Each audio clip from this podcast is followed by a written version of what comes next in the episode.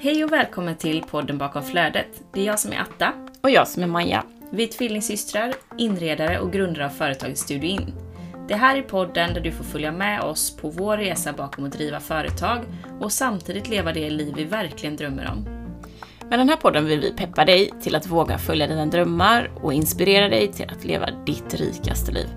Vi kommer att prata företagande, självutveckling, livet och såklart en hel del inredning. Vi kommer också ha en hel del spännande gäster här för vi är så peppade på att höra andras resor mot sina mål. Ja, men då var det dags igen. God morgon! Ja, då. Idag kör vi själva, Maja. Vi har haft, det känns som att vi har haft mycket intervjuer på sista tiden. Senast ut var ju Monica Björn. Ett avsnitt som blev extremt uppskattat. Nej, men det var så bra. Ja. Och, men idag känns det väldigt eh, skönt tycker jag att eh, ha en liten eh, sån catch-up. Bara tät-tät. Tät-tät. Jag känner det likadant. Jag tycker att eh, jag älskar intervjuer. Jag tycker att det är så berikande och vi har haft väldigt många fina med oss. Otroliga. Ja. Men så finns det något gott med att bara få sitta själv och då tycker jag det blir mer av vårt terapisamtal. Prata om sig själv.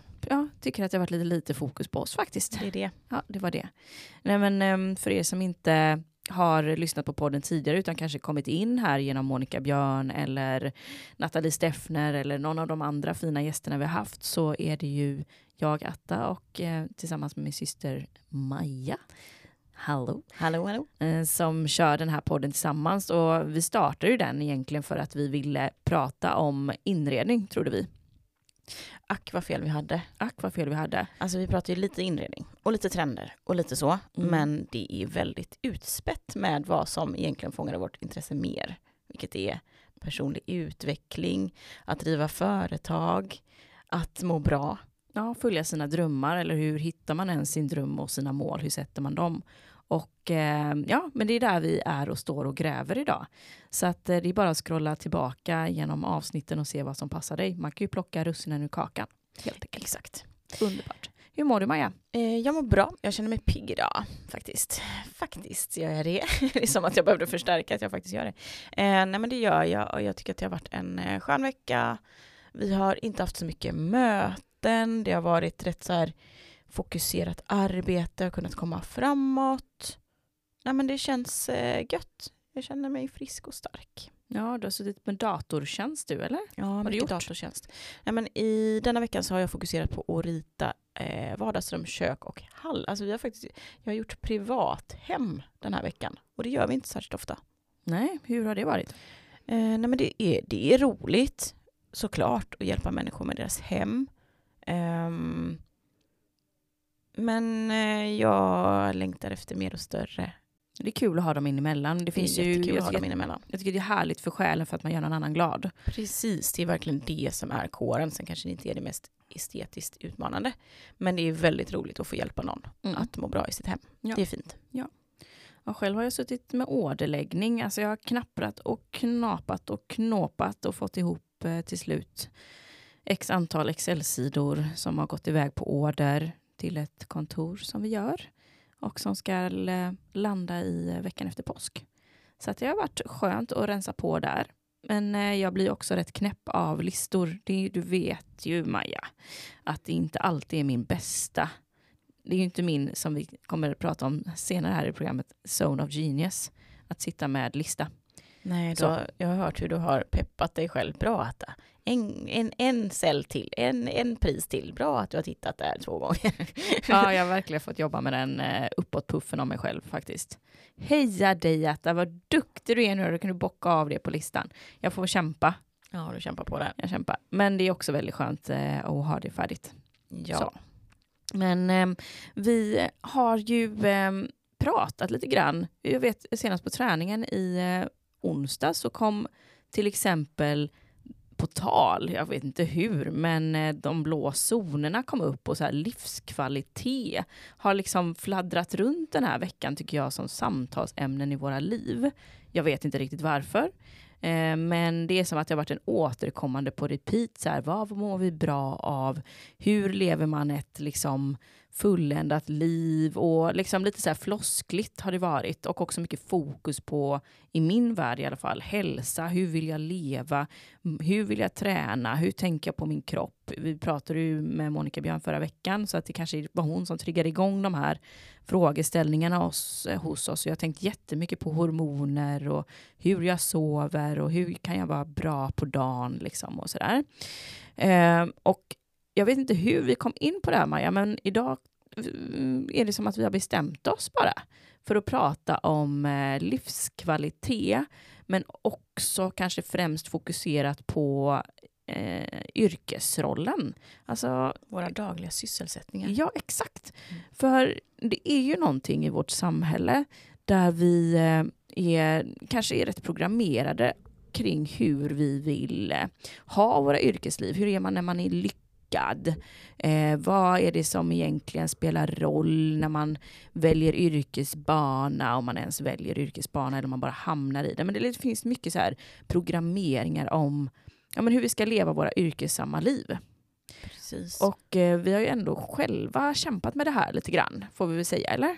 Ja, alltså jag tänker att för, till en början så kanske jag inte, eller var jag absolut inte särskilt medveten, utan att man mer nästlar sig fram. Jag funderar inte så här jättemycket på eh, mitt syfte, vad jag är, är extremt bra på eller sådär, utan bara så här, men det här kan jag nog klara av och det här är väl lite spännande, lite så, och så hopplan, hopplan och så glider man in på någonting liksom. Hur hamnar du in på byggingenjör egentligen? För du är ju utbildad byggingenjör från början. Ja, hur hamnade um, du där? Nej, men det var att jag sa, nej men jag är bra på matte, typ. I can manage it. Tycker att det är lite roligt med teknik. Tycker det är roligt med hus. Fina byggnader tycker jag om. Jag råkade gå på en mässa, sån liksom högskolemässa. Såg något fräckt uppritat där och tyckte, ja men det där ser ju roligt ut att göra. Det kan jag nog fixa liksom. Och sökte, kom in, läste. Ja, och så var man inne på spåret liksom. Typ så. Alltså verkligen inte en grund. Jag var också väldigt ung. Jag började ju läsa direkt efter gymnasiet, så att jag hoppade på högskolan direkt innan jag var tjugo liksom. Då har man ju inte så mycket koll på vem man är eller vad man så här är excellent på direkt. Man bara, ja men jag klarar väl av det här. Det blir nog bra liksom. Sån var jag. Ja, och också säkert tänker jag programmera på att man så här, om man är lagd åt att klara studierna Eh, liksom enkelt, hyfsat enkelt i gymnasiet, har fallenhet för att plugga, kanske bestämt sig för att jag vill verkligen plugga vidare för att man har fått en programmering av att det leder till ett stabilt jobb till exempel, med en stabil trygghet, liksom. trygghet och ekonomi, mm. så blir det ju rätt lätt att man bara liksom hoppar på utan att kanske känna efter jättemycket, tänker jag.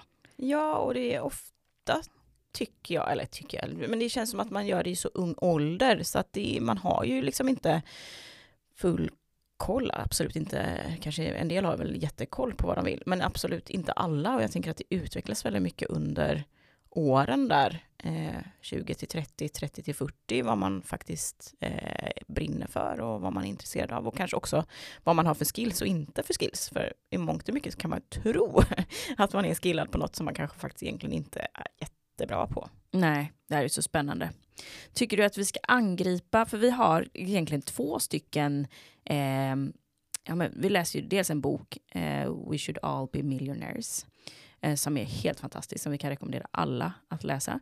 Eh, och så har vi en hel del input från ja, men dels tidigare böcker vi läst, men också en del poddar och sånt som har angripit begreppet Ikigai. Eh, japanska, för ursäkta uttalet. Men eh, ja, men de här två, det finns liksom två stycken, eh, vad ska man säga? Eh, approaches. Espro- approaches som vi vill ta upp idag. Ska vi börja med alltså Rachel, eller? Ja. Jag älskar Rachel som har skrivit boken We Should All Be Millionaires. Och jag vet att det är några av er som lyssnar som har läst den, för jag vilar upp på Instagram. Jag fick den av dig i julklapp och eh, hade lyssnat på lite poddar med henne och sånt och sagt så här, bara, jag vill verkligen läsa hennes bok. Och när jag la upp att jag fick den i julklapp av dig, så var det många som skrev och bara, åh gud, den är så bra och den är helt otrolig, läs. Och jag har kommit ungefär kanske tre fjärdedelar i den nu och är helt eh, betagen av den. För att hon belyser dels hur viktigt det är att kvinnor eh, börjar våga tjäna pengar. varför det kommer påverka samhället på ett sätt som vi inte har sett tidigare. Eh, men också vad det gör för oss själva eh, och vår maktposition och eh, självständighet och eh, ja, men påverkan på världen. Påverkan på världen, mm. vilket behövs. Så att eh, den är ju både samhällsnyttig tycker jag, eller ur det perspektivet, men också väldigt mycket kring hur vi kvinnor är programmerade att se på oss själva tillsammans med pengar och i yrkesmässiga roller. Eh, och hon tar upp ett begrepp eh, där hon pratar om eh, Zone of Genius. Och det här är så jäkla intressant. För hon har liksom, det är inte hon som har kommit på de här olika zonerna, utan hon har ju tagit begreppet och tagit in det i sin bok och utvecklat hur hon har jobbat med det. Men i alla fall, om man tittar på sitt yrkesliv så finns det, kan man liksom dela upp det kan man säga i fyra zoner. Och den första är zone of incompetence. Alltså att du, är, du gör, utför ett jobb som du inte ens är bra på. Och där kan man säkert komma ihåg i tidigare år, eller om man hamnat liksom lite galet någon gång, att man har varit på arbetsplatser och bara, men här är jag inte bra. Har du känt så någon gång, Maja? Eh, ja, absolut. Eh, på sommarjobb har jag känt så. Eh, Ett av mina första sommarjobb var på, det var nog genom kommunen, du vet man så här, eh, att man kan söka eh, när man är skolungdom. Eh, och jag hamnade på ett eh, vårdhem för äldre, eh, inte långt ifrån där jag bodde. Så jag tänkte, ja men det här är ju aschill, det är typ fem minuter dit. Ja, eller nej, jag kände inte det här är chill. Jag kände, åh herregud, vad är detta? Eh, men jag tänkte att det var ett bra läge, det var väl då sex veckor man skulle jobba eller någonting över sommaren. Jag tänkte, ja men det är bra, det är bra pengar och nu kör vi liksom. Jag kan hantera ett jobb så. Men jag kände mig så malplacé för ett, jag är inte bra på att ta hand om människor. Det liksom ligger inte mig i naturen. Det är, jag vill inte vara nära människor. Jag är rätt introvert. Jag gillar inte att liksom kallprata med människor.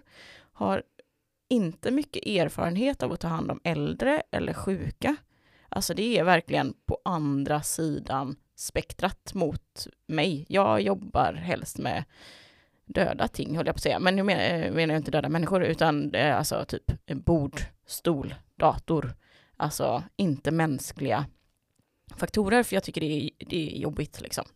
Men jag hamnade ju där och fick minsann gå rullstolspromenader, hjälpa till att mata, eh, prata, samt, alltså du vet...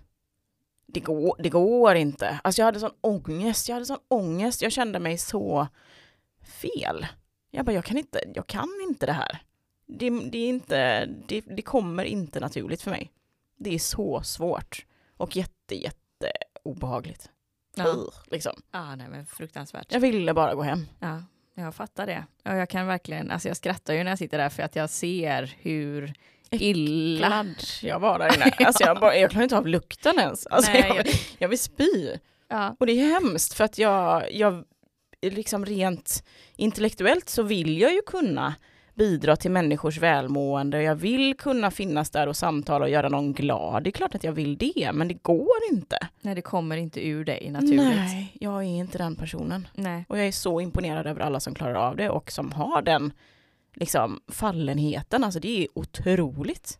Nej men jag tycker att det är, jag, det är inte bara så här, åh det är samhällets hjältar, jag tycker verkligen det är hjältar för ja, att det är på så, så många sätt. För att det är så långt ifrån vad... Jag fattar inte hur man löser det. Nej inte jag heller, jag fattar inte. Jag kan inte, jag kan det inte. Så, det är så otroligt. Otroligt. Det. Ja, det är verkligen för mig space. Jag bara, vad har du trollat fram i dig själv som alltså, kan hantera det här? Hur kan det komma naturligt för dig att samtala med någon som du typ inte hör vad den säger? Alltså otroligt. Det är otroligt. Jag tycker att det är, nej men det är wow, det är det. Ja det är wow. Ja, det är wow. Och det, det fick är... jag ju uppleva där på ett sätt. Ja, wow. Kände du förundranseffekten varje gång du gick in med? Eh, nej men jag har ju också varit på en sån arbetsplats och inte som... Eh, Inte som sommarjobb utan där jag faktiskt tog en tjänst, eller jag fick väl den rättare sagt, eh, på ett sånt telemarketingbolag. Alltså det var det värsta jag någonsin utsatt mig för. Och då var det också, då var det ju döda ting. Det var en telefon jag skulle hantera. Men jag... Fast det är ändå kontakt med människor på andra sidan telefonen. Ja, och jag var i den rollen där man är...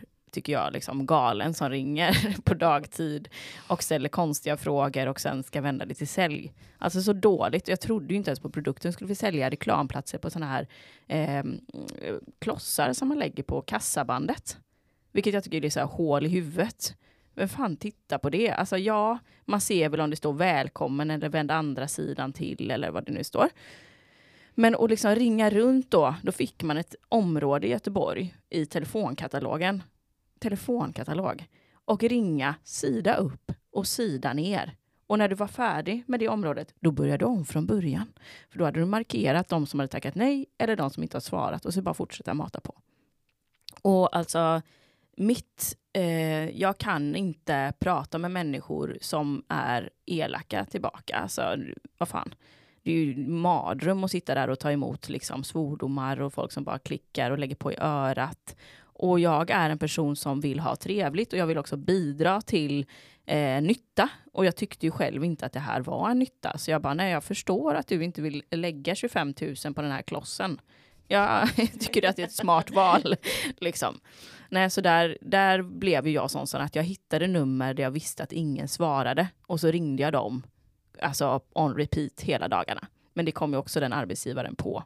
Och tyckte att eh, jag gjorde ett dåligt jobb. Och vilket jag absolut gjorde. Eh, jag var ju också den enda som på måndagsmötena alltid hade noll i antal sålda annonser. Och eh, det var ju alltid någon som de typ poppade lite champagne för. Så som hade sålt liksom för flera hundratusen. Och jag bara, vad fan, vad, hur kan du liksom... Jag fattar inte. Jag förstår inte alls liksom. Vem har du lurat? Vem har du lurat och hur gör du det? Um, nej, så att uh, det blev ju en snabb uh, liksom, tack för mig där. Så upp mig och, och tänkte att nu får jag börja jobba med någonting där jag i alla fall har kompetens. Klipp till Burger King. Jävlar ändå. Alltså jag var så bra där inne. Uh, nej men den här första zonen var ju då zone of incompetence. Alltså du kan inte, alltså det tar väldigt mycket energi för dig. Du gör inte ett bra resultat. Du är där antagligen för att du ska få en paycheck. Men det är inte mycket mer. Liksom. Du är värdelös du faktiskt. Du är värdelös både för den som har anställt dig och för dig själv. För att du bygger inte självförtroende. Du bygger inte välmående. Det är bara en dålig match. Liksom. Du kan säkert harva på ett tag för att liksom, ja, men klara livhanken i pengar och trygghet då kanske. Men det är ju inte en särskilt trygg plats. För att någon av er kommer ju behöva liksom, säga tack och hej inom kort. Absolut. Så att eh, den kan man säkert känna igen sig från att man har varit i stundtals. Och nästa zon, när man kommer ur zone of incompetence, det är att man kommer in i zone of competence. Jag kan verkligen se att jag gjorde det skuttet. Att jag bara, okej, okay, jag kan ju inte vara på en plats där jag känner mig så här dålig varje dag. För att det tär ju på psyket och jag kommer bli uppsagd, obviously. liksom. eh, så att jag bara, men vad är jag bra på? Jag är bra på liksom, eh, ja men jag är snabb. Jag är effektiv. Alltså jag hade verkligen kunnat typ sitta i en kassa för jag kallpratar inte. Jag jobbar. Alltså jag är bra på att jobba. Eh, Och eh, typ hittade ett eh, jobb på Burger King. Jag hade också ett städjobb eh, som jag var väldigt duktig på. Jag skötte mina tider, det blev rent och snyggt och noggrant. Jag behövde inte prata med någon. Det var liksom nice ändå. Eh, och Burger King, ja där var jag fan en kung på eh, kung i köket. Ja, men man älskar ju också att få vara inne i köket för då behöver du inte ha kassan. Nej. Kassan var min värsta. Jag fick ju också hoppa in på Burger King. Efter att du hade introducerat mig till den här magiska arbetsplatsen. Så ja. Där jobbade jag extra medan jag pluggade. Och mm. vi hade ju kul. Det var jätteroligt. Man mm. älskade ju att få hamna i köket då. Ja. För där kunde man ju ändå producera på ett sätt. Ja, det, men alltså, det var så roligt. Med den här skärmen som plingade upp beställningar hela tiden. En som liksom styrde vilka burgare som skulle göras. Och den andra som liksom lappade ihop dem. Nej, men jag hade jätteroligt där på på bandet. Men vill ju inte heller stå i kassan utan nej, mardröm. Men i den här zone of competence, alltså där kan du göra ett bra jobb. Alltså du är kanske effektiv eller du är bra på att hantera folk i kassan, du är bra på att sälja.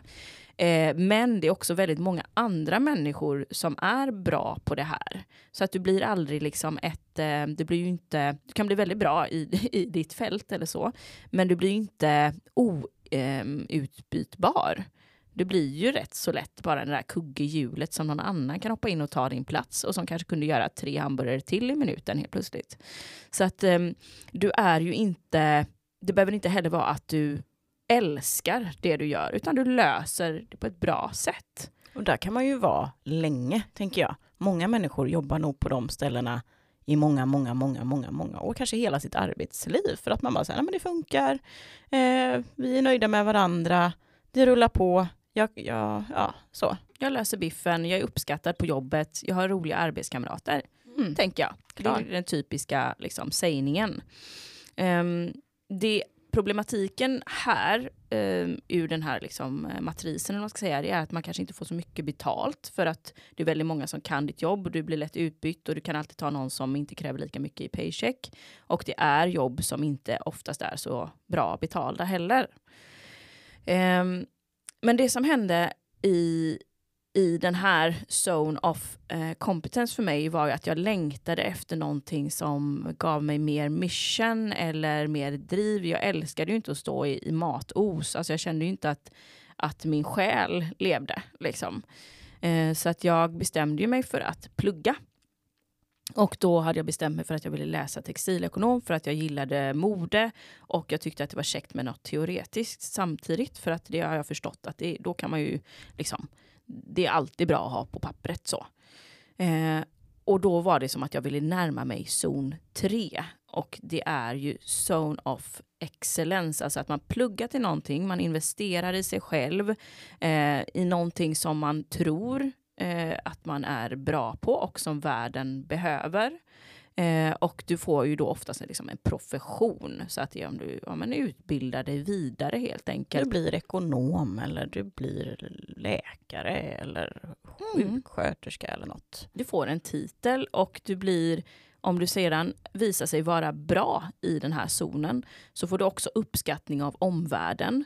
Du får oftast eh, liksom lite bättre betalt än om du är kvar i zon två. Um, och det gör att den här zonen är eh, lite av en gyllene bur många gånger. Att man hamnar i excellenszonen, kanske gör ett bra jobb och investerar och puttar in.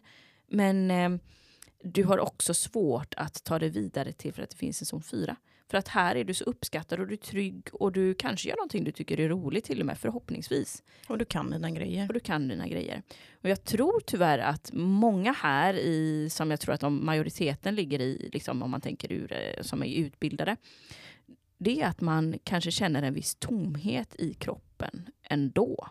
Fastän du är på, är då, liksom, inom situationstecken, har ett bra jobb, ja, men du har bra betalt. Men det finns någonting som saknas ändå. Att själen är lite unsatisfied. Och det kanske också kräver mycket av dig i energi, i liksom tid. Eh, du kanske har liksom svårt att hitta det här liksom livsbalansen. Förstår du vad jag menar då? Ja. Och jag tänker att ofta så tror jag att man utifrån kan eh, märka när det är en som är i sin excellence, eh, eller om den är i då steg fyra genius. Alltså om du möter till exempel en, en sjuksköterska på eh, vårdcentralen, då kan du ju få en som kan sitt jobb, gör sitt jobb och ja, men, levererar det den ska. Men så kan du också möta en sjuksköterska som är helt otrolig på ett sätt som man känner bara, men du är ju på, du är på rätt plats. För du, du levererar på ett sätt som jag inte har upplevt tidigare. Nej, och det tycker jag, det kan man ju upptäcka på massa olika arbetsplatser. Um, jag vet också då man har varit på någon restaurang och det har varit någon som serverar som är så här, men jag behöver ju typ anställa dig till mitt företag för att du är helt otrolig på hur du bemöter människor. Din servicenivå är otrolig och jag märker att du älskar det för att du är glad, du är genuin, du är autentisk och du bidrar till den här restaurangen med någonting som ingen annan hade kunnat göra i ditt sätt att vara eller bemöta eller prata om råvarorna eller vad det nu skulle kunna vara. Alltså man har ju träffat de här personerna som man tänker på, det är guldkorn. Exakt, guldkorn. Och du är där du ska vara. Ja, känns det som. Precis. Hur var det för dig att vara i Zone of eh, Excellence? För du gick ju då direkt från plugget eh, och utbildade dig, så att du hoppade liksom över mina steg av av kompetens att liksom jobba på yrken där du är lätt utbytbar och liksom ja, det räckte bara... med små injektioner av dem. Det räckte att jag hade sommarjobb och extrajobb och så kände jag ju att men det här, jag löser inte detta. För att det här, nej men min själ dör och jag är så dålig så att jag, jag behöver ta mig snabbt vidare till nästa steg för att jag, jag trivdes inte alls på att bara utföra ett jobb liksom.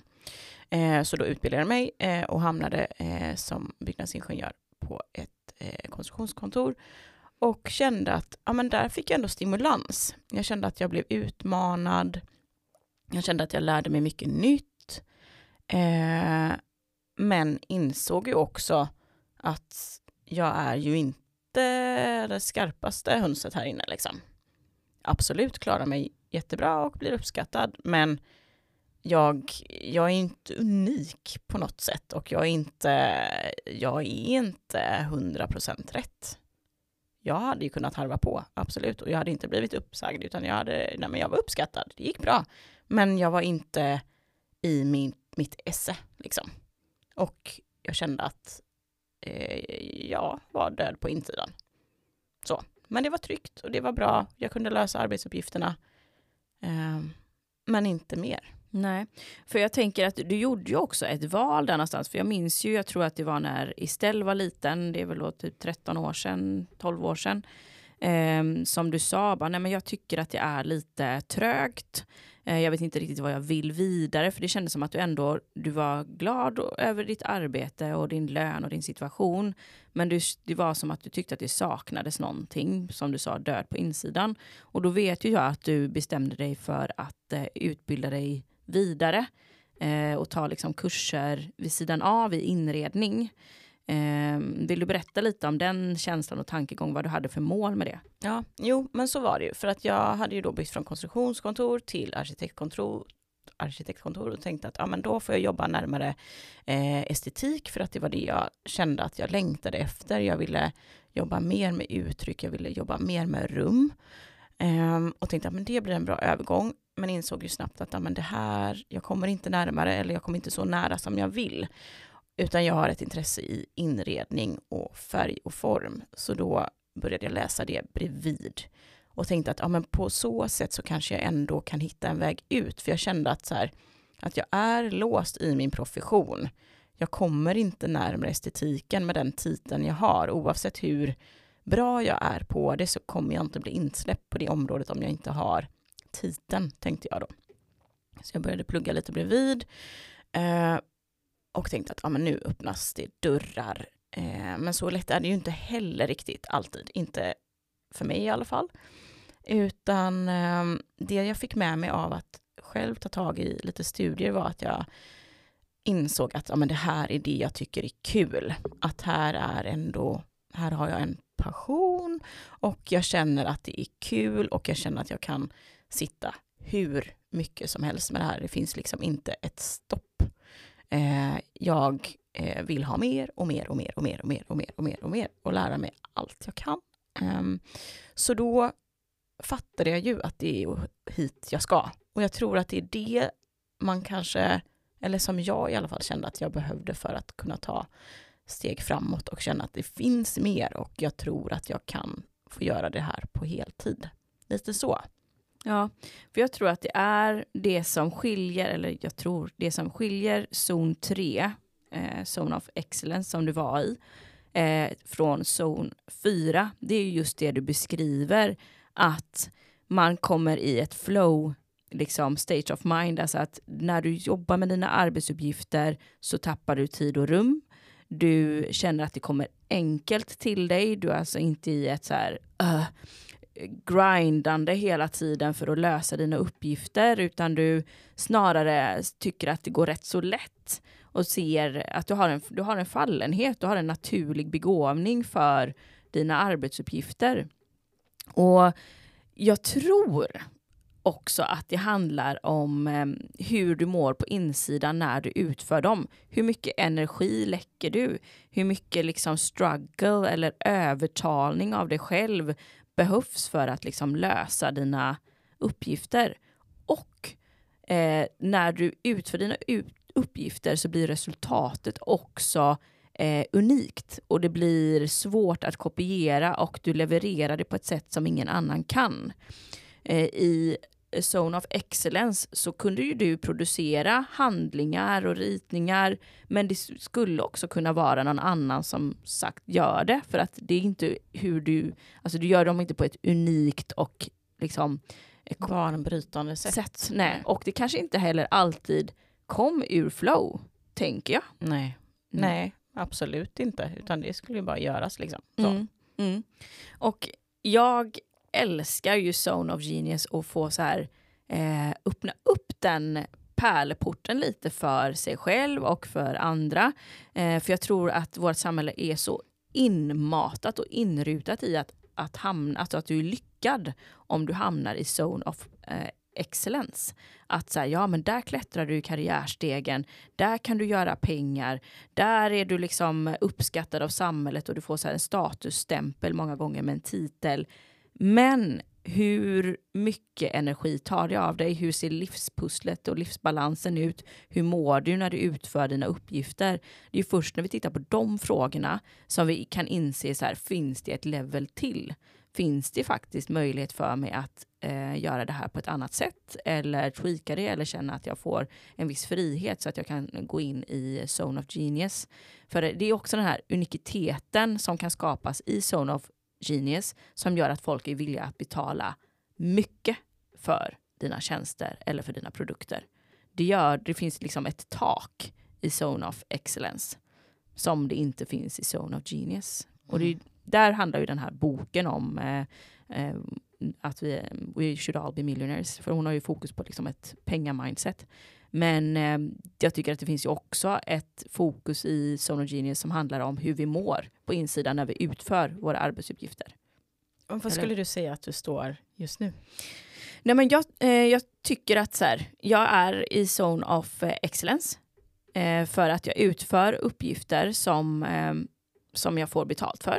Och jag har liksom kommit någonstans eh, eh, dit jag tycker att jag har roligt och jag är bra på det jag gör och det ser omvärlden och jag är uppskattad av omvärlden för mina tjänster. Eh, jag aimar på Zone of Genius eh, för jag märker ju att jag har i vissa delar av mitt eh, liksom dagliga arbete verkligen är i flow och verkligen kan skapa saker som ingen annan, eller som blir unika, som har ett visst uttryck som är svårt att kopiera. Eh, men jag tror fortfarande att jag är liksom i ett så här mellanting, att jag har inte släppt eh, liksom Zone of Excellence för att jag är fortfarande rädd för att min genius inte är tillräcklig. Jag har inte varit där hundra procent någon gång eh, utan är så här, oh, vågar man liksom ta det skuttet, vågar man så här investera mer i sig själv på de sakerna som jag har lätt för, vågar släppa eh, inköpslistan liksom. När jag kände hur jag sitter den här veckan och har liksom kämpat med min energinivå. Det är inte så att jag går i flow när jag dubbelkollar och trippelkollar och räknar och marginaler och hel. Alltså, ja, nej men det är för mig så här. Det här behöver jag utföra för att kunna göra mitt sen Zone of Genius liksom eh, hantverk på plats i en lokal. Eller för att få se mitt Zone of Genius Eh, konceptmakeri blir verklighet. Jag har ju en del i mitten där som är inte min bästa liksom. Jag är inte duktig på att förvalta och utvärdera och analysera, utan jag är duktig på att skapa och utföra på plats. Se vad som blir bra, vad blir inte bra, hur kan vi tänka om, vilka justeringar behöver vi göra för att det verkligen ska bli harmoni här inne. Ehm Och det gör jag utan ansträngning. Det gör jag per automat. Jag kan inte förklara för någon varför den tavlan bör hänga där men inte där. Jag har jättesvårt för det. För för mig är det så här, men det är självklart. Okay, ser du väl att du inte kan hänga den där? Det är hela rummet förstörs ju.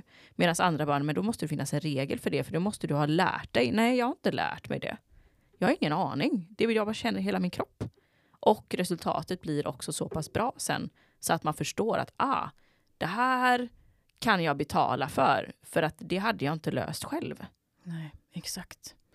Och hur tänker du att du ska närma dig mer Zone of Genius då? Nej, men jag tror på att jag behöver våga släppa de delarna som jag inte är bra på. Eh, och istället fokusera på att utveckla de delarna som jag är riktigt, riktigt vass på. Och det är att våga kliva in i rollen som eh, kreatör, skapare. Alltså, eh, ja, men våga kliva in i den estetiska rollen hundra procent. Istället för att hela tiden säkra upp med eh, ja, men, eh, administration, eh, teori. Alltså allt det som är så tungt för mig.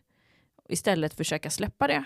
Och säga, okej okay, Atta, vad behöver du gå för kurser eller utbilda dig? Eller vad behöver du göra mer för att liksom hitta ditt unika uttryck? För det är det. Alltså det är våga kliva in i den rollen hundraprocentigt och säga så här, det här är mitt uttryck, det här gör jag. Eh, vill ni eh, jobba med mig? Ja, men då behöver ni låta mig göra eh, liksom slutfinish på projektet, för annars kommer ni inte ha fått ut allt av, av produkten och tjänsten. Nej, jag jobbar inte med att bara lämna ifrån mig en produktlista. Ja, det är lite gränsdragning. Mm. Eh, men också tänker jag att be om hjälp. Och, eller unna sig hjälp kanske. Mm. Att, eh, ja, att våga ta in hjälp. För jag tänker att eh, in, för jag tror ju verkligen också på det som du säger. Att, man, så här, att, att det är att våga satsa på det man faktiskt är bra på. Och lägga mindre fokus på det som är... Eh, tungt och som man inte är eh, exemplarisk på. Men i min värld då så går genast den här rationella hjärnan in och tänker, ja men det kostar ju massa pengar, för då behöver du anlita någon som ska göra det åt dig, och då minskar dina marginaler eh, och bla bla bla bla bla, hamnar där i den här bristkänslan. Hur fan tar man sig över den? Tror du? Eh, nej, men jag tror ju att man behöver våga testa. Alltså den bristkänslan hade ju vi när vi gick från Eh, från våra eh, liksom dagliga arbeten eh, till att våga starta eget. För där tror jag att vi ändå gjorde ett skifte i att så här, nej, men vi vill, vill våga närma oss Zone of Genius utan att vi visste vad det var. Men att vi insåg att vi begränsade i våran liksom, profession, våran titel. Eh, vi kommer inte åt liksom, att få vara de kreatörerna vi är. Eh, och då var vi tvungna att liksom, acceptera rädslan av att det inte kommer komma tillräckligt, eller att vi inte, alltså vi fick liksom jobba med rädslan av att det, det kanske inte funkar. Nej, det vet vi inte. Men eh, vi gjorde ju det ändå. För jag tror att i Zone of Genius så finns ju det här naturliga drivet av att våga och vilja, och att det är värt. Eh, och sen så får man väl göra det på olika smarta sätt såklart. Man kan ju, alltså, så. Man får väl se över sin, sina omständigheter. Men eh, jag tänker att vi gjorde ju det då. Varför skulle vi inte kunna ta nästa kliv nu? Och egentligen med en mycket mer fördelaktig utgångspunkt, där vi redan har kunder, vi har redan ett företag, vi har redan liksom att det rullar in på kontot. Varför skulle vi inte våga ta nästa kliv och liksom skruva åt, bara för att vi har gjort oss bekväma i en liksom konstellation av dem, där folk vet vad de kan köpa av oss, och vi bara fortsätter erbjuda det. Mm. Ja, för det är ju också någonting med att tänka att man kan göra allt. Alltså att jag ska erbjuda allt själv, göra allt själv. Och det är inte genius, för alla är inte genius på allt, tänker jag. Nej. Utan det handlar om att renodla det man faktiskt, som du säger, är riktigt, riktigt vass på, och som också ger dig energi, och som, som bidrar till att det blir något unikt. Mm. Det är jättespännande. Mm. Skala bort. Skala bort och eh, ja, våga liksom pinpointa. Mm. Så jag tänker att eh, vi ska sätta oss och skriva ner var och en för sig vad vi, i vilka delar av vårt arbete vi faktiskt känner flow, och att saker och ting kommer naturligt för oss. Var är vi som bäst liksom, och när har resultatet blivit som bäst? Och börja liksom tweaka där och, och liksom paketera tjänster efter det. Mm. Det tycker jag var jätteroligt. Mm. Och, mm, det här var då de här eh, stegen. Kan vi repetera en gång? Den, eh, steg ett var Zone of Incompetence. Just ja, där är man ingen bra. Nej, eh, det är ju stökigt. Ja, och sen steg två. Zone of eh, Competence. Där är du, funkar du? Ja, där var jag bra i kassan liksom. Ja. Eh, eller på Burger Kings eh, bandet. Jag gjorde ett bra jobb. Ja, och sen Profession. Ja, då är det att du antagligen har lagt ner tid eller resurser, alltså utbildning, och fått en, du har gjort dig mer du är inte lika utbytbar, utan du på något sätt har skyddat dig lite grann genom en titel eller en utbildning, att du ändå liksom kunskapslevlat och investerat. Du har investerat. Och den var Zone of Excellence. Excellence, ja. Inte profession, utan excellence. Och sen så hade vi Genius. Mm. Vilket då hade varit det mest eh, flowiga för dig att vara i, och som också hade kunnat ta dig till högre nivåer, även ekonomiskt. Vi säger om det. Japp. Absolut, för att det är där du skapar någonting unikt. Alltså tänk en konstnär till exempel som verkligen har investerat i eh, dens egna uttryck, eller en, det kan ju vara vad som helst, en designer eller en läkare som har skapat en egen mottagning, eller en butik som har tagit fram ett butikskoncept som är unikt och som handplockar vintageprodukter som ingen annan hittar. Alltså det måste ju inte vara att det är Eh, någonting jättesvårt, utan det är snarare vad kommer naturligt för dig och som du gör på ett unikt sätt som inte någon annan kan kopiera. Ja, och här kan man också hitta mycket brand som har lyckats liksom. Alltså det finns ju jättemånga skönhetsmärken eller jättemånga bilmärken eller telefonmärken, men det finns vissa som sticker ut som också har liksom, som, som är högst upp på eh, vad ska man säga, att folk vill ha dem lite extra. Ja. Folk är beredda att betala lite mer för just mm. dem. Mm. Och så egentligen löser de samma problem. Ja. Men de gör det på ett unikt sätt. Ja. Apple. Ja.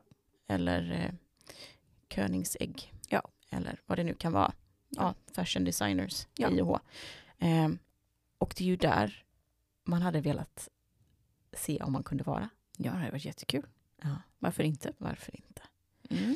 Mm, och det här, det här var ju då ett sätt att se på hur man kan eh, liksom pusha sig själv att komma till en nivå där man dels mår bra, där man har flow, men också att man kan bidra till världen med någonting jättehärligt och också få tillbaka mycket själv. Och vi hade en annan liten filosofi som vi också ville toucha ner på lite, lite snabbt. Eller snabbt, men ja, men inte så här, behöver inte... Det var jättedjupt i den, men den är ändå intressant för att den tangerar samma sak. Och det var ju den japanska filosofin Ikigai, eller eh, jag vet inte om det är en filosofi, men det är ett sätt att se på livet i alla fall. Ja, jag tror att det kommer i, från början som ett uttryck, men eh, att det har blivit som en filosofi. Man har benat i ja. uttrycket vad det är som egentligen innebär ja. Ikigai. Ja. Jag tycker bara det är coolt, innan du ska få förklara den, jag tycker att det är coolt att den kommer från den här ön Okinawa i Japan, där det också är en blå zon och där de har kommit på x antal olika sådana här uttryck som har blivit livsfilosofier, vilket är jäkligt coolt. Och en blå zon är ju där det finns då en, liksom att det sticker ut att människor lever väldigt länge. Alltså de har liksom flest hundraåringar plus jämfört med övriga världen till exempel. De verkar må väldigt bra där. Ja, helt enkelt. De har ja. hittat någonting. Ja. Mm. Vet du vad Ikigai betyder då? Nej. Det som får dig att komma ut eller gå ut, eller liksom det som får dig att eh, gå upp ur sängen varje dag. Ja, alltså typ ditt purpose. Ja, din drive. Din drive. Alltså det är jäkligt fräckt. Eh, jag tycker man ska googla det här eh, och eh, kika på bilderna man får upp. För det, det finns liksom som en, en, en blomma. Det, den består av fyra cirklar. Och i mitten så står det Ikigai. Och de här cirklarna liksom eh, intersektionerar med varandra. Så att de skär i varandra liksom. Så att de är sammankopplade. Och i mitten där de alla fyra möts så eh, står det Ikigai. Och eh, de här fyra cirklarna är liksom fyra delar som Ikigai eh, skapas av. Alltså vad man tror att vi människor behöver för att känna den här lusten, drivet, eh, må bra-känslan, flowet. Och den översta cirkeln, den, eh, om man nu pratar engelska då, eh, det finns ju säkert väldigt vackra japanska ord för det här, men engelska då. Eh, den översta cirkeln har eh, ordet love i sig. Det är alltså what you love. Alltså vad du älskar att göra. Eh, Och det här handlar ju också om att försöka hitta det. Vad är det som får dig att må bra? Vad är det du tycker är jävligt roligt? Eh, ja men verkligen så här, ja men vad är min typ passion liksom? Eh, och cirkeln eh, bredvid är eh, what the world needs. Alltså vad världen behöver. Eh, cirkeln nedanför är what you can be paid for. Alltså vad kan du faktiskt, eh, vad har du att erbjuda som du kan få betalt för? Vad är folk villiga att betala för? Och cirkeln till vänster om detta är what you are good at. Så att det är what you love, what you need, what, eh, what the world need, what you can be paid for och what you are good at. Som tillsammans bildar Ikigai. Alltså när alla de här strålar samman så har du hittat rätt. Och det blir egentligen precis samma sak som Zone of Genius, inser vi, att det är någonting som kommer enkelt för dig, det är någonting du är bra på, det är något du älskar, det är någonting som folk är villiga att betala för och det är någonting uppenbarligen som ger dig ett syfte som världen behöver. Vilket är jävligt coolt. Hur ofta tänker man på att pussla ihop de här fyra egentligen? Nej, jag tror att eh, framförallt eh, att vi är så inrutade på bara... Um, så här, what va- you can be paid for. Ja, lite så. Och what you, you're good at. Ja, det är de två som eh, blir primära. Sen om man älskar att göra det eller inte, ja, det är ju där jag tänker. Nu kanske jag, eh, nu gissar jag. Men jag tänker när inte alla de här fyra bitarna på plats, det är då man blir utbränd. Mm, typ. Precis. Alltså om man inte får betalt för det man gör, till exempel att den cirkeln faller bort. Då känner du att du måste, alltså du känner en press, en stress, att du måste kanske leverera mer. Du har panik, kan leda till utbrändhet, till exempel. Alltså jag säger inte att det, det här, de här bara handlar om utbrändhet. Men jag tänker i mitt stilla sinne att det kan liksom leda till en sån obalans. Att man mår så dåligt så att du inte liksom klarar av att ha ett, värde, liksom ett, ett liv du mår bra i. Och samma sak så här, du får bra betalt och världen behöver det du gör. Men du älskar inte det och du mår inte bra av att göra det. Nej, men vad händer då? Jag tänker... Eh, depression. Både, ja, depression. Och både du och jag har ju varit i yrken där vi känner oss extremt stressade. Ja, vi har betalt och, ja, vi, kanske, och, och vi efterfrågade och vi gör det vi, vårt yrke bra. Men vi älskar inte det. Eller vi älskar det men vi... mår inte bra av sättet vi behöver göra det på. Nej, men då blir det det här liksom kalabaliken och man är missnöjd och man blir deppig och man blir negativ och man ingår i den här hemska gnällhörnan på kontoret som bara sitter och klagar och klagar och klagar och klagar och det händer ingenting bra och ändå känner du att nej, men jag är fast här för jag behöver min trygghet, jag behöver få den här lönen så jag kan inte komma härifrån. Nej. Precis. Lite den. Ja. Ja, för det känns som att alla cirklar behövs. Och, eh, jag har hittat en sida där de har eh, radat upp fyra stycken punkter. Eller liksom, eh, där de beskriver just det här. Vad, vad det kan bli för sned eh, belastning om man inte har balans i de här fyra. Och det kan till exempel vara att du har satisfaction. But, you're feeling, eh, but you have a feeling of uselessness. Alltså då, då, du kanske tycker det är jättekul att eh, mm, klippa tånaglarna. Men det är ingen som vill komma och klippa tånaglarna. För att alla gjorde det själva. Alltså det, det blir inget, du, du ger inget värde till någon. Liksom. Det var ett jättedåligt exempel. Men ja, du bidrar inte till någon annan. Det finns inget, du ger inget. Liksom. Det blir jättedåligt. Eh, Eller så kan det vara eh, en feeling of delight and fullness, but no wealth. Alltså du, delight. Delight and fullness, but no wealth. Alltså du känner att det är jätteroligt och du känner dig för, eh, uppfylld, men du kan inte eh, profitera, profitera på det. You no. have no money. No. It's very hard. Um, och då saknas ju liksom what you are paid for, eh, cirkeln. Eller så kan det vara excitement and complacency but sense of uncertain, uncertainty. Alltså min engelska på riktigt. Alltså vi får typ, typ klippa bort det här, men det gör vi inte. Vi får stå ut. Eh, nej, men alltså, du känner dig otrygg eh, och det liksom finns ingen stabilitet. Inte heller bra. Nej. Det är inte roligt. Nej, det är jättestressigt. Eller så kan det vara comfortable but feeling of emptiness. Där har man ju varit. Det är rätt bekvämt att gå till jobbet. Men det är tomt. Det fanns inget där. Alltså det är min mardröm. Ja. Usch. Mm. Jag vet inte. Vad har, vad har du känt har varit värst för dig att vara någonstans? Mm. Mm, nej men jag skulle ju absolut kunna känna att det hade varit väldigt jobbigt att inte känna att jag har wealth. Alltså att jag inte känner att jag eh, ja, man har trygghet liksom, eller eh, att jag inte kan få ut liksom... Nej men att jag inte mår bra av det och eller inte kanske kan tjäna pengar på det. Då har jag känt mig väldigt, väldigt otrygg, och jag är en person som behöver trygghet på det sättet. Behöver inte en extrem trygghet, behöver jag inte.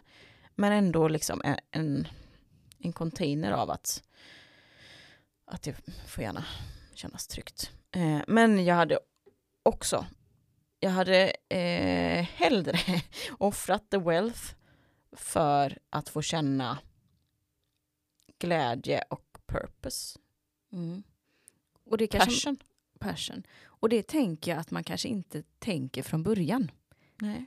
Jag tänker att det har skett ett skifte. Mm. I alla fall för mig själv. Eller jag vet inte. Men eh, att man från början kanske så här, när man, jag är väldigt fokuserad på liksom trygghet mm. i många gånger i vårt samhälle. Mm. Alltså, vad ska du göra? Vad ska du utbilda dig till som ger dig trygghet? Mm. Liksom så. Mm. Speciellt om man kommer från vissa liksom, familjer eller liksom, delar av samhället där man kanske inte haft trygghet.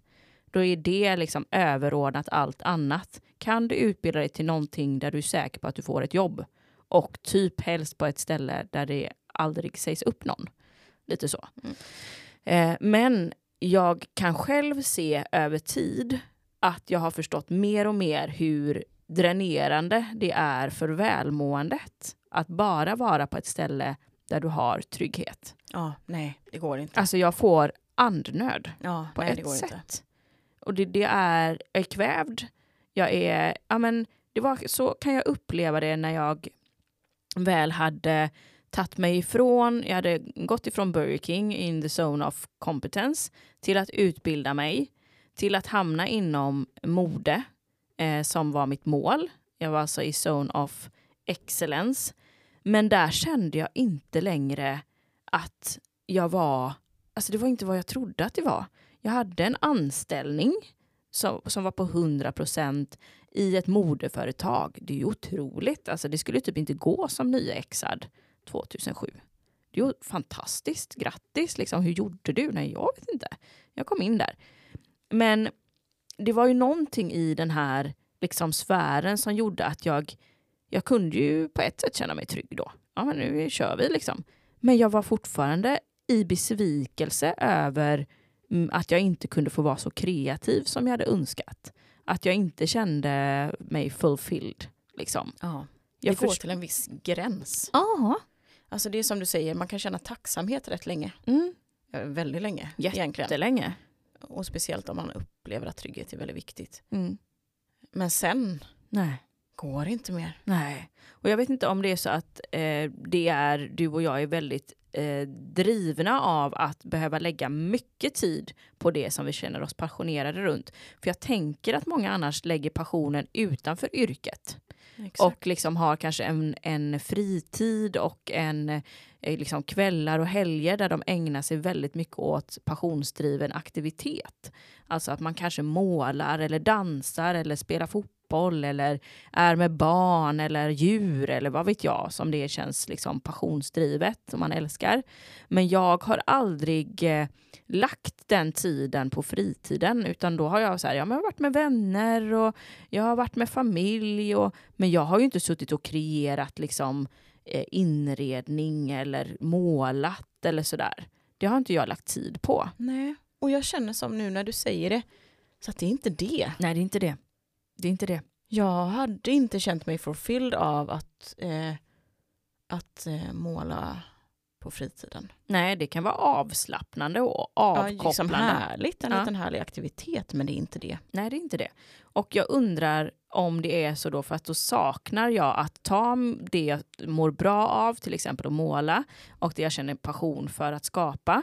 Eh, Att jag måste koppla an det till vad världen behöver. För om jag lägger min lilla tavelram eller vad det heter, målarduk under sängen, och ingen liksom eh, har uppskattat den eller att den har bidragit till någonting i världen.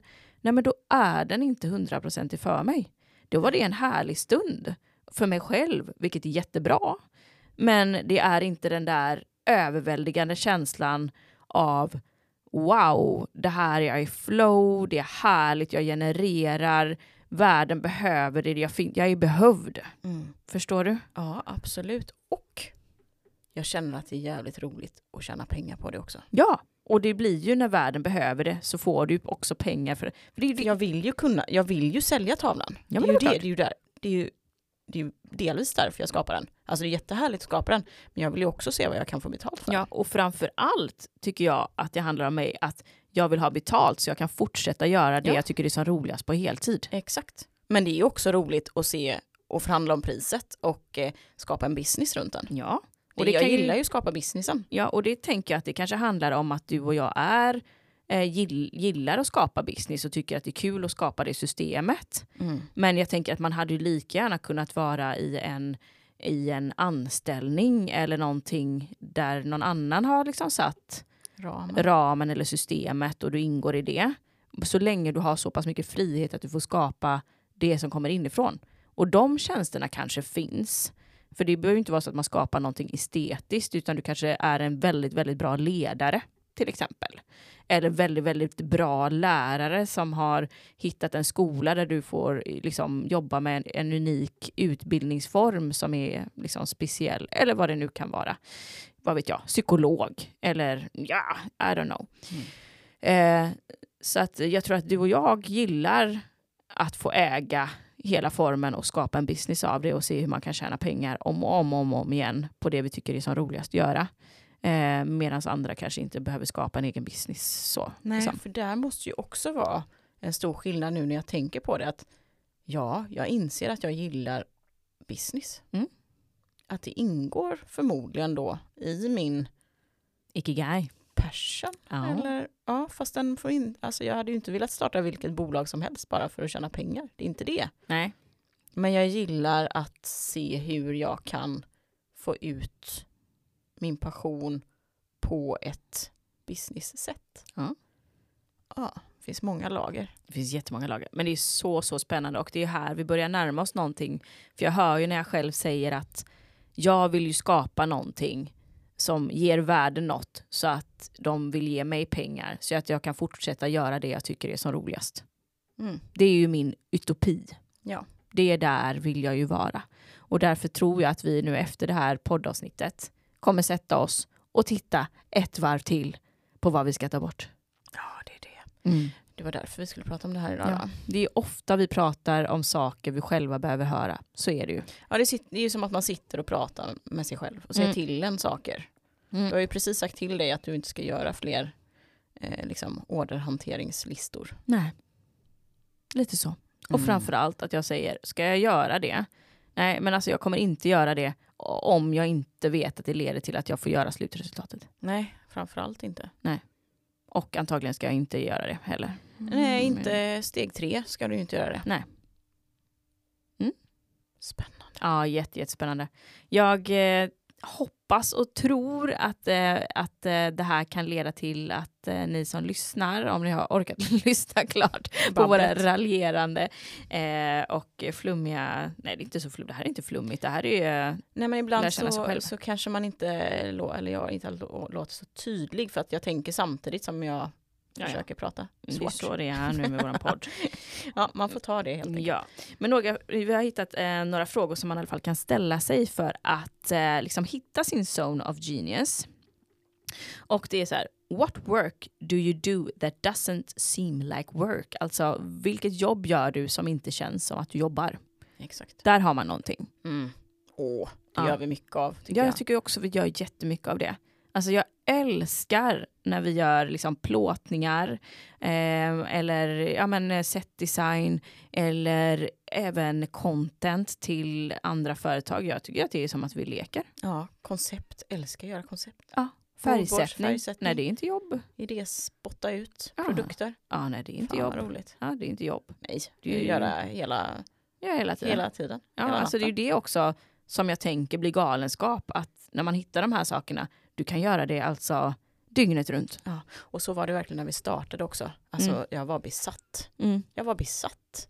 Det var verkligen så att jag kunde sitta hela nätterna. Ja, ja. Och då också göra saker kanske som jag inte var jätte hundra procent bra på. Men att skapa den här hemsidan, att skapa den här bloggen, alltså göra allt det där för att få upp det. Alltså besattheten, det var så jävla roligt. Ja, och jag tror, för att där kan man ju säga att man var i zone of in- inkompetens när man, alltså du är ju i och för sig duktig på att göra hemsidan, ja. Men det tog ju väldigt mycket tid och väldigt mycket energi. Det är stressrycket i ögat nu. Ja, ja. Lite så. Men jag visste vart jag skulle. Du visste vad du skulle och du skapade det för dig själv för att kunna göra närma dig the zone of genius. Så. Inkompetens. Nej. Men menar, det är helt okej. Okay, ja, alltså. Det var tack. Inte, jag är absolut inte en webbutvecklare. Nej, men nej. Du löser ju saker. Lite så. Eh, men också en fråga man kan ställa sig själv. I ditt arbete, vilka eh, liksom processer eh, ger dig mest men eh, du, där du spenderar minst tid? Alltså, vad får du ut mest effekt av? Förstår du vad jag menar? En gång till. Alltså, i ditt jobb, vilken del av ditt yrke eh, får du ut mest av fast du lägger minst tid? Vad går snabbt och lätt och vad som är jätteförfyllande? Ja, som ger stor utväxling för dig. Just det. Du kanske får supermycket betalt eh, för att göra ett eh, Instagram-inlägg som du tycker är väldigt roligt och det går väldigt lätt för dig. Just det. Till exempel. Den måste jag nog gräva lite i. Mm. Mm. Mm, jag gillar den. Mm. För också att den ger dig mycket satisfaction. Jag vet att vi var inne och snudda på detta, om det var i årsskift, nej det var nog när vi började ta beslut om att vi inte skulle göra homestyling längre. Då var jag så här, men tänk om vi bara skulle kunna fota och skapa där vi har så roligt och vi får bra betalt. Varför ska vi hålla på med det andra och harva? Det är så dumt. Så dumt. Vad är det vi får mest utväxling, mest utväxling av? Både i satisfaction och nöje men också i payment. Just det. Och vad är din unika förmåga? Ska man också fundera på. Mm. Och jag, det, det pratade vi lite om innan. Att så här, ja vad fan, det är ju jättesvårt att säga vad jag är unik förmåga. Men jag vet att både du och jag har en fallenhet för att gå in i ett rum till exempel. Och se vad det är som inte lirar. Vad man behöver ta bort. Vad man behöver lägga till. Hur man hade kunnat färgsätta annorlunda för att nå en viss transformation och ett helt annat resultat. Definitivt. Jag kan direkt också se på en bild vad jag hade velat ändra i mm. den. Och det tycker jag är så intressant. För många gånger när vi hade anställningar och sådär. Eh, vi hade ju jätteduktiga personer och stylister. Men vi hade också ibland eh, inne personer som eh, vi sa så här. Titta på den här bilden av din egen styling. Och gör en utvärdering av vad som hade kunnat bli bättre på den. Till exempel. Och där var ju vi extremt Eh, duktiga på att se vad som gör en bra bild. Du och jag. Och jag kunde inte förstå hur den här personen inte såg det. Nej. För att du och jag, jag kunde inte heller lära personen, tyckte jag. Jag, jag kunde nästan inte ens förklara vad det var jag ville ändra för att det skulle bli bra. Eh, för att det kommer så naturligt för mig. Ja men varför, som jag pratade om i början, varför ska tavlan hänga på den sidan och inte på den?